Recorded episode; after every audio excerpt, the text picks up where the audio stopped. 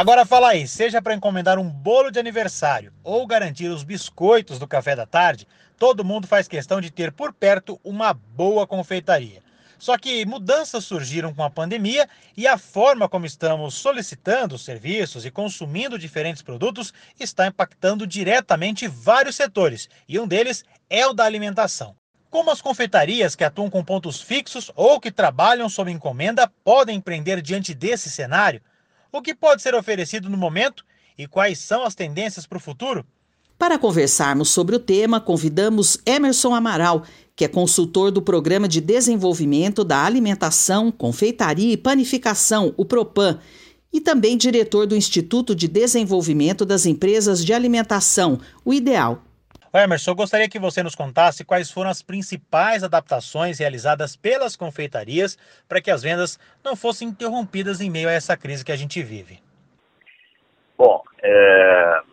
primeiro eu queria dizer que é... nós, né, do setor de alimentação, no caso aí confeitarias, padarias, né, e tudo, é, fomos todos pegos de surpresa e estávamos muito acostumados a um modelo, principalmente para aqueles que, que tinham loja física, né, um modelo offline de comunicação, ou seja, o cliente entrava na loja, comprava, escolhia, comprava, eu conhecia ele pelo nome, já sabia o que ele gostava e tudo mais. E depois do, tipo, do dia 15 de março, acabamos aí num modelo inverso. A gente tinha em torno de 80% da venda no modelo offline, 20% no modelo online. E depois do dia 15 de março, essa história teve que ser o inverso: 80% online e 20% dentro do modelo é, offline. Então, o que, que acontece? Para a gente poder manter as vendas, o que é importante? Algumas coisas. Primeiro, é, manter algum tipo de presença digital. Quando eu falo algum tipo, eu estou dizendo, sim, redes sociais, né? porém, é, rede social, a gente tem que estar tá muito atento de como usá-la, porque é, não é só uma foto instagramável que faz vender. Eu tenho um ditado que eu repito muito, que eu falo que like não paga boleto. Né? Então, as, as, empresas, né, os empresários, né, os responsáveis aí da comunicação, precisam criar, então, comunicação, mas que gere efetivamente negócio. Né? Então, isso é um dos pontos com as redes sociais. E a outra, né, seria a, a comunicação digital, que seria principalmente o uso de WhatsApp. Então, comece, se você não tem, comece a registrar o WhatsApp, o número do WhatsApp, o nome de todos os clientes que já fizeram a encomenda contigo, os clientes que visitam a sua loja, né? É, os clientes que já fizeram algum tipo de contato pelo seu telefone, que seja por ligação, que seja né, pelo próprio WhatsApp, para quê? Para que você mantenha uma comunicação diária com eles, informando né, o que, que você oferece, é, o que, que você tem principalmente diferencial, qual é a ação que você está promovendo, para que a gente consiga, então, nos mantermos é, acesos na mente do cliente e, ao mesmo tempo, que a gente possa estar tá o provocando em termos de consumo, à distância, né? Mas o manter é, estimulado a consumir os nossos produtos. Pensando na oferta de novos produtos e serviços, você acredita que essas adaptações vieram para ficar? Acha que teremos novos hábitos de consumo a partir do que estamos vivendo hoje? Sim, com certeza. É, todos os, os, é, os novos serviços que nós estamos oferecendo, um deles eu já tenho falado que não é mais é, um novo serviço ou um diferencial, que é o delivery, né? O delivery não é mais um novo serviço ou um serviço, ele já virou uma commodity, né? ou seja, é indispensável que nós tenhamos a oferta de um delivery. É, eu tenho falado que é, existem vários modelos de delivery. Né? Eu tenho um deles, por exemplo, que é o delivery que eu chamo de vizinhança, que você vai atender é, a vizinhança, ou seja, as, as pessoas, os clientes que já são ao seu redor, ou que moram, ou que trabalham, ou que estudam, enfim, que passam pela porta da, da, da sua loja. É, e você tem vários outros deliveries aí, modelos, até mesmo é um modelo que tem funcionado muito, que é faça o seu pedido e retire aqui. Então esses serviços de delivery ou de retire aqui ou essa comunicação digital, ela veio e vai ficar. Não tem jeito, ela vai ficar. E eu tenho falado que é, a ideia que eu mesmo falei por muito tempo também do novo normal, eu já tenho dito diferente. O novo normal já é hoje. Então, nós estamos num período de treinamento, né, de início de, de um novo processo que é o hoje. Portanto, é importante que já né, o empresário tenha a visão de já ter efetivado ou estar efetivando esse serviço. Tudo também eu tenho falado muito dentro da realidade de cada um. Não adianta você querer também implantar um novo serviço que você não tem estrutura, mas todo e qualquer negócio tem estrutura para oferecer algum tipo de serviço. Isso aí eu tenho falado muito. Mas é importante que você tenha efetivado esse novo serviço, porque o cliente ele não vai mais é, ter única e exclusivamente o canal de consumo que ele tinha antes de ir presencialmente na loja física. Né? Ele, no mínimo, ele vai ter também essa outra modalidade é, como seu cotidiano, essa outra modalidade de, de consumo que por, vai ser por algum canal digital que você tem. Além dos novos serviços e adaptações de produtos, quais as estratégias podem ser desenvolvidas para a captação e fidelização de uma rede de clientes nesse momento, Emerson? O que eu tenho falado muito, falando de estratégia, eu tenho falado muito, tem uma coisa que está sendo muito importante hoje, chama-se atitude. Tá? É importante que você tenha atitude dentro do seu negócio, porque hoje não vale, não é a perfeição de um trabalho desenvolvido, e sim a agilidade, a iniciativa desse trabalho desenvolvido, porque estamos todos aprendendo a lidar com a situação que é nova para todo mundo. Então, o que é importante agora é você realizar, você experimentar essa oferta desse tipo de serviço. Ou seja, é um delivery de vizinhança, como eu falei, é um peça e retire aqui, né, podemos chamar aí do takeaway também. É, você também oferecer a sua presença também nos aplicativos de delivery, é, você ter o seu cardápio digital que você possa é, mostrar isso para o seu cliente virtualmente, lógico, bem estruturado, com imagens, etc. Né? E que você também busque, a partir de agora, ter registrado todos os possíveis contatos que você tenha por WhatsApp. Por que, que eu ressalto o WhatsApp? Porque o WhatsApp ele veio né, ao mundo, pode-se dizer, para alfabetizar digitalmente as pessoas. Eu tenho falado que a criança de 5 anos até a criança de 100 anos, todos eles sabem utilizar muito bem o WhatsApp. Em relação à estrutura desses negócios, como é possível se organizar internamente para que os impactos sejam amenizados? Bom, uma, uma ação que, que todos têm feito, né, e creio eu que boa parte dos empresários tem feito, é realmente rever a sua estrutura para poder equilibrá-la, ou melhor, compatibilizá-la com o atual faturamento. Tá?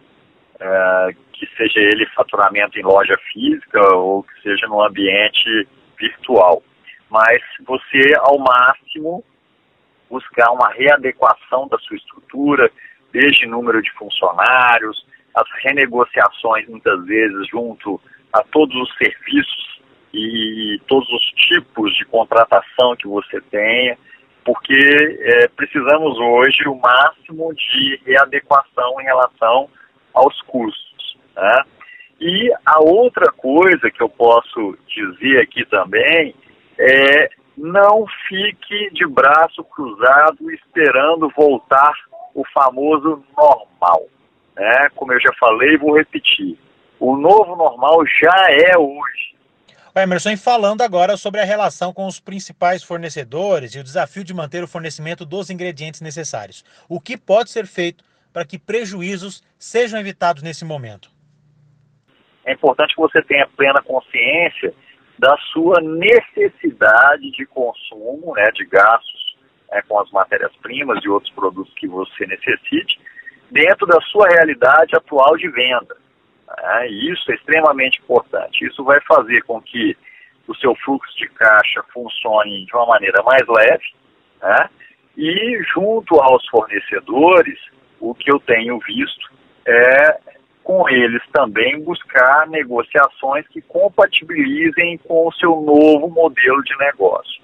Tenho visto aí os fornecedores muito flexíveis nesse sentido, né, para que possa né, se ajustar, né, e assim como também os modelos né, de fornecedores, né, que são os cash and care, são fornecedores que têm ajudado muito o pequeno empresário, porque o pequeno empresário possa, pode comprar dentro da quantidade necessária, com um preço mais acessível e, é, consequentemente, também poder ajudar o seu fluxo de caixa. Muita coisa também mudou em relação aos cuidados na hora de garantir a segurança de funcionários e consumidores.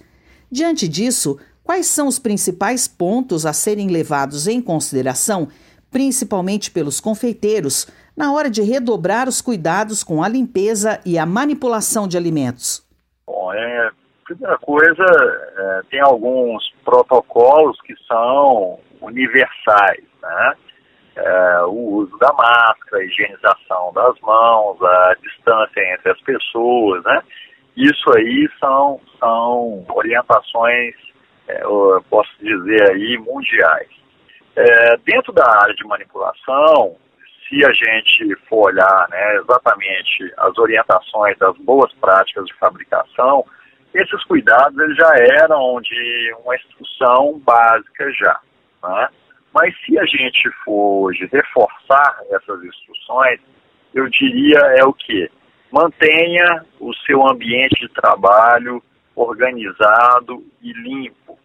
Que eu quero dizer com isso? Hoje um bom profissional e produza na área de confeitaria, na área de pães e alimentos em geral, refeições, etc., ele tem a necessidade não só de ser um bom profissional para produzir o produto de qualidade, mas ele tem a necessidade de, sendo um bom profissional, que ele também mantenha o seu ambiente de trabalho limpo e organizado.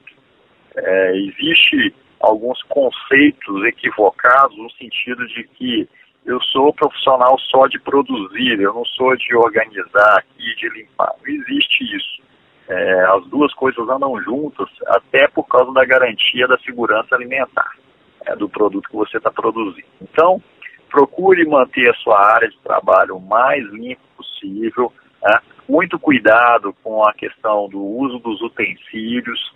É, outro cuidado extremamente importante na questão é, dos produtos que der, da temperatura correspondente a cada tipo de matéria-prima que você está utilizando, para que você consiga garantir a segurança desse alimento. E, principalmente, tente, ou melhor dizendo, busque que o ambiente de trabalho, onde você está manipulando ali os produtos, seja é, o mais reservado possível, no sentido de que não haja circulação de pessoas, né? que seja um ambiente que seja devidamente fechado com contato com área externa, e isso vai já contribuir muito, além, obviamente, do cuidado com a higienização das suas mãos, dos utensílios que você manipula, né, e do da bancada onde você está manipulando e do ambiente em si em relação aos eventos e datas comemorativas que impulsionaram as vendas nos anos anteriores. Emerson, como se adaptar para que essas datas especiais continuem sendo lucrativas para os confeiteiros e também para as confeiteiras? Essa pergunta é muito interessante porque eu tenho usado uma expressão, né, é, que essas datas elas não foram e não serão adiadas, né? É, como tivemos aí é, agora num passado recente, o Dia dos Namorados, por exemplo, e estamos agora é, próximos aí a algumas datas muito interessantes. Entre elas, nós temos aí o dia 7 de julho, que é o dia mundial aí do chocolate. Nós temos aí o dia 26 de julho, que é o dia da vovó, que é um dia que já era trabalhado e que agora vai ser mais bem trabalhado ainda diante de toda essa situação. E temos ainda um pouco mais à frente, mas não tão distante assim, que é o dia dos pais. Ou seja, essas datas, elas continuam sendo datas importantes no mercado e o que eu tenho visto é que quem se prepara bem e com antecedência para essas datas tem conseguido um excelente resultado.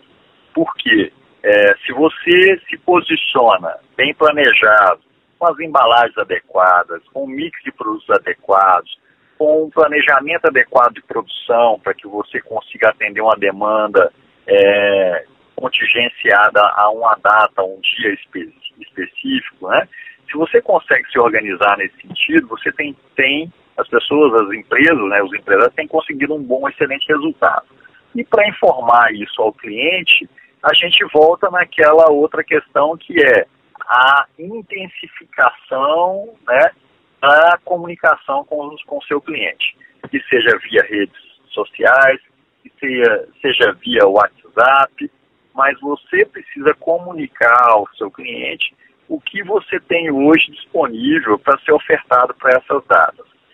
Pesquisas estão sendo realizadas na tentativa de mensurar os impactos causados pela pandemia em diferentes áreas do mercado. Para você, o que está por vir e como os profissionais da área podem se preparar para as mudanças dos próximos meses? É, o que vem pela frente, eu entendo, é uma, uma solidificação em cima do que nós estamos vivendo hoje. Então, o empresário, para ele poder se preparar para um futuro próximo, eu diria que é o quê? É, eu vejo com muito bons olhos o setor de alimentação, né, as confeitarias principalmente, porque a, a confeitaria ela trabalha não só com uma situação de saciar a fome, mas ela trabalha principalmente com a questão da indulgência, que é o famoso eu mereço, né? Até porque a confeitaria ela tem uma beleza natural dela que ela é, encanta aos olhos e literalmente, como se diz um ditado, acaba comendo com os olhos. E isso é muito forte e essa sensação ela não quer dizer que ela vai ser diminuída ou foi diminuída com a questão da pandemia. Pelo contrário, as pessoas elas entendem que pelo fato delas estarem uh, condicionadas a essa situação né, que, tá, que estão vivendo hoje, elas então têm por merecimento é, de serem autoagraciadas né, com produtos como os produtos de confeitaria. Então eu enxergo isso como algo muito importante e a estratégia é a comunicação intensifique a comunicação. Essa é a principal estratégia hoje para que você se mantenha no mercado. E para fechar nossa conversa, Emerson, fique à vontade para alguma consideração ou ainda alguma dica que você possa dar para aqueles que trabalham como confeiteiros. Se eu puder dar aqui uma orientação, é, não é que o cliente deixou de consumir. For, fomos nós empresários empresas que não adequamos o nosso produto, o nosso serviço e a nossa comunicação ao novo modelo que o cliente tem hoje, nem por muitas vezes por opção, mas até por, uh, por falta de opção, mas até mesmo é por condição hoje de consumo. Né? Ou seja, ele não tem como consumir igual a da maneira que ele consumia antes. Isso é indiscutível. Então, nós temos que adequar nossos produtos, serviços, estrutura, comunicação, inclusive meios de venda, né, para esse cliente, para que ele possa é, manter o seu consumo, seja é, de uma maneira diferente, e por que não? Quem sabe ele consumir até mais. Agradeço sua participação, Emerson. Tenho certeza que esse panorama ajudará os profissionais da área na hora de se prepararem para as adaptações que já estão acontecendo. Foi um prazer ter você em nosso podcast. Eu que agradeço né, a oportunidade. Quero convidar aí para que me acompanhem nas redes sociais, no arroba que tenho também passado várias sugestões, análises, informações que com certeza podem contribuir aí com, com o empresário aí, com o profissional da confeitaria, para que ele possa é, superar aí com um pouquinho mais de tranquilidade os desafios.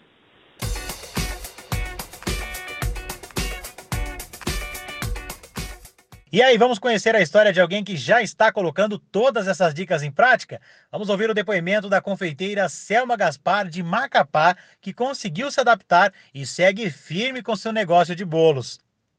Ô Selma, conta pra gente, há quanto tempo você atua na área? A gente já trabalha nessa área tem cinco anos.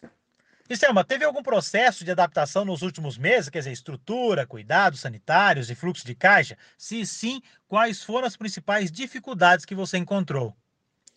Com tudo o que está acontecendo, os negócios têm passado por várias mudanças e tivemos que controlar os pedidos para evitar desperdícios. Com relação aos cuidados sanitários, o que a gente fez aqui foi aumentar os cuidados que já fazia, especialmente com as embalagens do delivery porque agora o delivery virou o carro-chefe aqui da nossa empresa. Ô Selmar, conta pra gente, você já tem algum plano para o futuro pensando nas mudanças que estão acontecendo nesse momento no mercado? Para o futuro, a nossa ideia é investir em novos produtos, é, diversificar o portfólio e melhorar o trabalho das nossas redes sociais.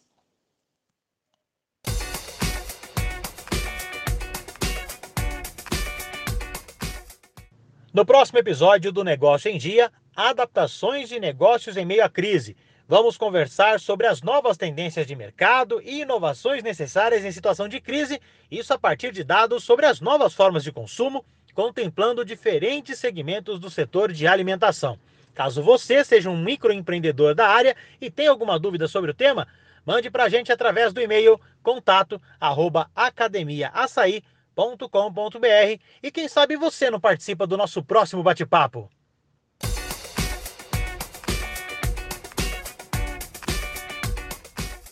Esse foi o Negócio em Dia, um podcast realizado pela Academia Açaí Bons Negócios, uma iniciativa do Açaí Atacadista por meio do Instituto GPA, com produção da Mega Media Group.